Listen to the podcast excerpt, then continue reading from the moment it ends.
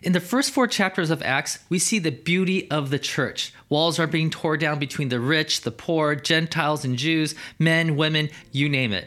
I mean, aside from the power structures that are trying to shut it down from the outside, it sounds like a pretty ideal community, right? Well, today, we're going to be looking at this corruption that starts to seep into the church in a pretty crazy way.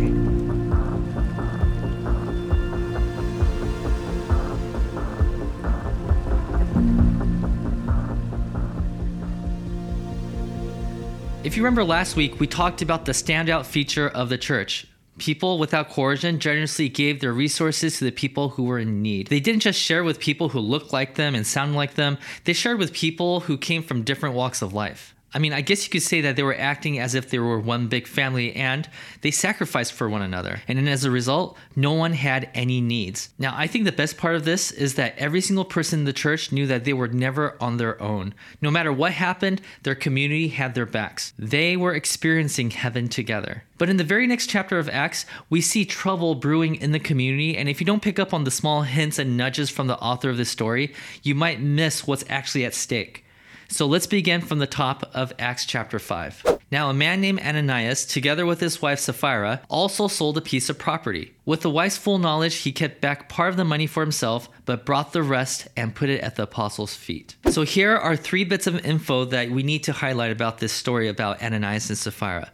First, Luke points out that these guys were married. Now, this bit of info is very important, it's crucial because the New Testament, I don't know if you noticed, they purposely do not notify the audience of the character's marital status unless it's absolutely necessary to the story. And if you think about it, there aren't that many married couples represented in the New Testament, and that's by design. Because in the world outside the church, being married was a status indicator. For example, in the Old Testament, married people were favored above unmarried or widowed people, almost to a point where in some circles, unmarried people were considered to be cursed by God. But Jesus changed all that. We learned that all people are equal in the eyes of God. God loves everybody equally. Being married meant that they were considered blessed. So if you're the type to keep score, they would have a step above every single person in the church. Now, the second bit of information is the fact that these guys were crazy rich.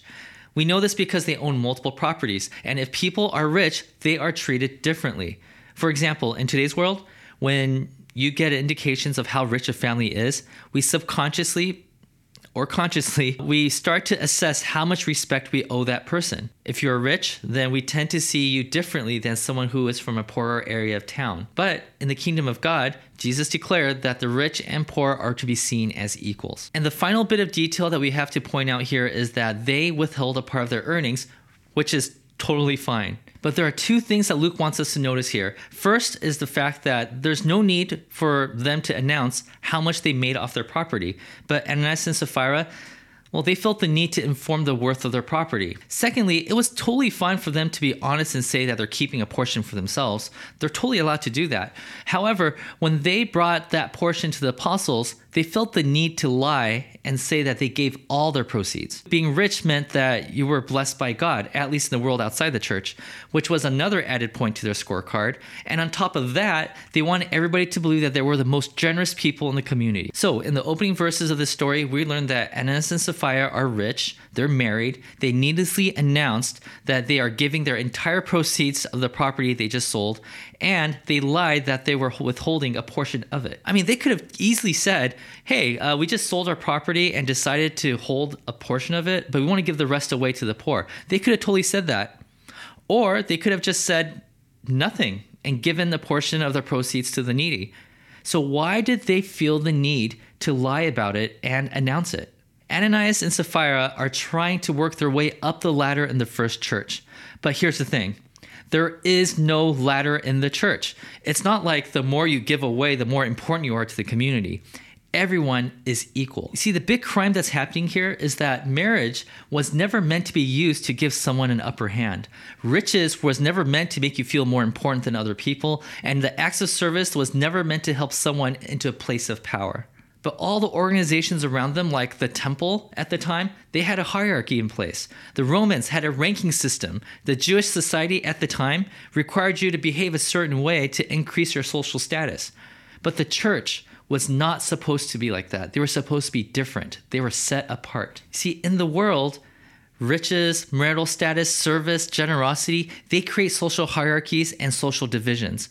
But in the church, these things were meant to be used to love one another. This is why it's important for the members of the church today, especially the church leaders, to make sure we don't allow hierarchies to form. Pastors are not above anybody in the church, and the people who give more are not given special treatment. To give preference to one group of people often means that the people who are not given that same respect are often oppressed. So Ananias and Sapphira are bringing into the church elements that often lead to oppression.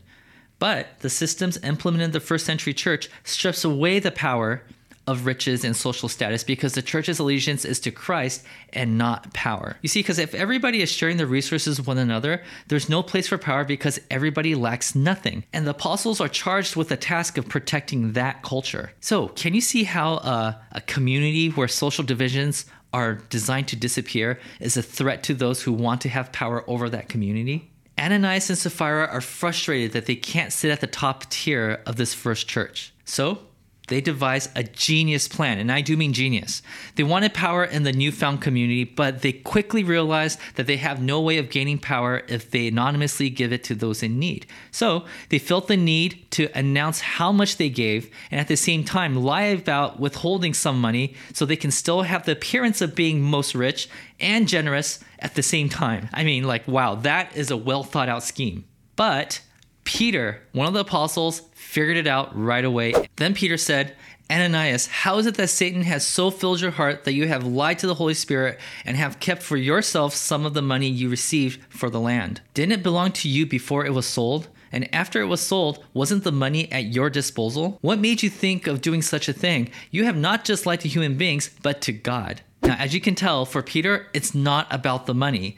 Nowhere in this passage do we even see the slightest shred of greed on the part of the apostles. What bugs Peter is the deception of it all. You, Ananias and Sapphira, are trying to rise to the top of the church ladder by lying. Well, first, there is no hierarchy in the church, but you're doing everything you can to create a ladder system, and you're doing this by pretending to be better than everyone else. I mean, in this new kind of community, it's about each of us doing our part whenever we are able to to contribute to the common good. And sometimes you don't have anything to give. Sometimes you don't have any money, any resources, any time, any hope. And in those moments, you need others. You need to know that you are not on your own. And the selfishness that is demonstrated by Ananias and Sapphira can quickly kill a community of generosity. Then something absolutely tragic and weird happens in this story. When Ananias heard this, he fell down and died. And great fear seized all who heard what had happened. Then some young men came forward, wrapped up his body, and carried him out and buried him. Now, some of you might be wondering did God just strike down Ananias? Well, we'll talk more about that after the following verses. About three hours later, his wife came in, not knowing what had happened. Peter asked her, Tell me, is this the price you and Ananias got for the land? Yes, she answered, that is the price. Peter said to her, How could you conspire to test the Spirit of the Lord? Listen, the feet of the men who buried your husband are at the door, and they will carry you out also. At that moment, she fell down at his feet and died. Then the young men came in, and finding her dead, carried her out and buried her beside her husband. Great fear seized the whole church and all who heard about these events. So it happened again. Now, notice that God is not blamed for these accounts, but the implication there is that it was actually God who struck her down. And what's even more interesting is that Luke doesn't feel like he needs to justify for what just happened. And Luke kind of moves on with the story. This is the author's way of saying, look, we can have a discussion about this, but if we do, we'll miss out on the main point of this story. So the point of this story is this Jesus' death and resurrection led to the birth of a community of people who gave themselves to the well being of one another, doing whatever they needed to do to make sure everyone had their needs met. They were all aware of God's presence all around them in their midst, and they were all convinced that a better world really is possible right here, right now, if we all do our part. God had a vision for humanity since the beginning of time, and for the first time, we have a community that represented it perfectly. So this community was sacred, but there was a couple of people who came in and started to taint it for their own self gain. Now, I want to conclude by reading how the communities around this church reacted to this special kind of community. The apostles performed many signs and wonders among the people, and all the believers used to meet together in Solomon's colonnade. No one else dared to join them, even though they were highly regarded by the people. And this makes sense because people of power are not people of power in the church. And if they try to make the church into an organization with levels of power, they might end up like Ananias and Sapphira. So they were like, join the church? Yeah, that's a hard pass for me. No, thank you. Nevertheless, more and more men and women believed in the Lord and were added to their number. As a result, people brought the sick into the streets and laid them on beds and mats so that at least Peter's shadow might fall on some of them as he passed by. Crowds gathered also from the towns around Jerusalem, bringing their sick and those tormented by impure spirits, and all of them were healed. If you have a church that emphasizes caring for the least of society, you'll end up with a gathering of sick, poor, outcasts, widows, orphans, and aliens.